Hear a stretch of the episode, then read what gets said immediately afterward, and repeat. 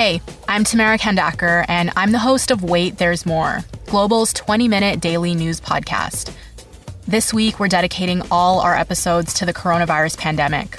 We're talking about it from a variety of different angles, from basic health questions to the impact this is going to have on the economy. We release a new episode every afternoon, and you can listen wherever you get your favorite podcasts. This is the Jon McComb Show on demand. Subscribe now on iTunes. Listen to the show live each weekday morning, 5:30 to 10 on 980 CKNW and through the Radio Player app. Now, Squire on Sports. Well, the exhibition season is almost over, thank goodness. We are less than a week away from the Canucks playing real games that really count.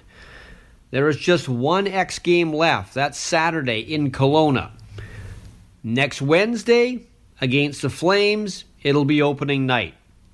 And on opening night, I don't think the Canucks roster is going to smell like teen spirit.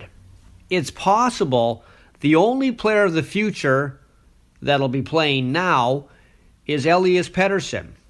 And he should be. He's been one of their better players in an otherwise awful preseason. Not awful because they're losing most nights, because that really means nothing. Awful because so many players you think would be doing everything they could to impress Coach Travis Green have really done nothing. And speaking of Travis Green, I know a lot of Canucks Nation, and me included, would love to see Vancouver put out a young lineup and watch the kids make their mistakes and learn on the big stage. But that's not something Travis Green is going to want to do. Not because he's more comfortable with veterans, it's really for self preservation reasons.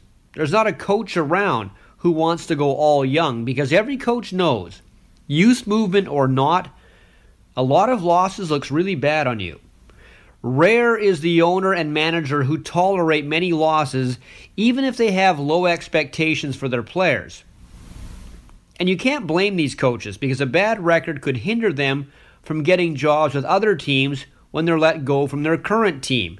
And I doubt Green will think any differently. He knows the kids are the future for the Vancouver Canucks, and the veterans are just warming up the seats until they get here. But if he wants to be part of that future, he has to look like a winning coach. Squire on Sports. Catch Squire Barnes tonight on the Global News Hour at 6 and on 980 CKNW.